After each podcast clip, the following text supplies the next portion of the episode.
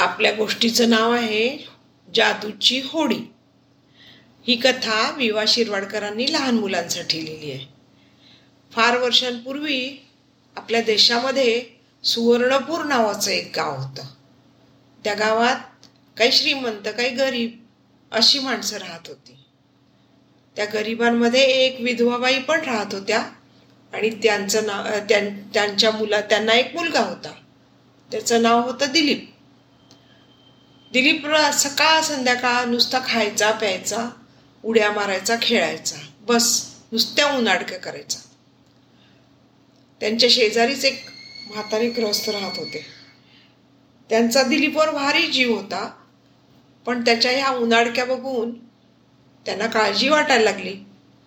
एके दिवशी त्यांनी दिलीपला जवळ बोलवलं आणि सांगितलं हे बघ बाळ आता तू मोठा झाला आहेस तू सारखा जर असाच उन्हाडक्या करत राहिलास तर पुढं जाऊन तुलाच त्रास होईल त्याचा.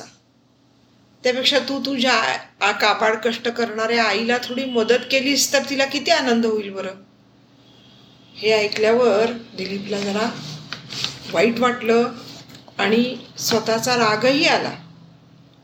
त्या रात्री त्याला झोपच लागेना. त्याने आई झोपली असं बघून हळूच उठला. थोडी भाकरी बांधून घेतली आणि घराच्या बाहेर पडला. त्यांच्या गावाच्या बाहेर एक नदी वाहत होती. त्या नदीच्या काठी एक जुनं मंदिर होतं. त्या मंदिरातल्या देवावर दिलीपची भारी श्रद्धा. तो देवा देवाच्या देवाला नमस्कार केला त्याने आणि बाहेरून उभा राहिला. आता कुठं जावं बरं? असा विचार करत असतानाच त्याच्या कानावर ठक ठक असा आवाज आला. त्याला समजे ना की इतक्या रात्री कोण बरं इकडं काही करत असेल? म्हणून त्या आवाजाच्या रोखाने तो हळूहळू गेला. तर काय? बघतो तर काय?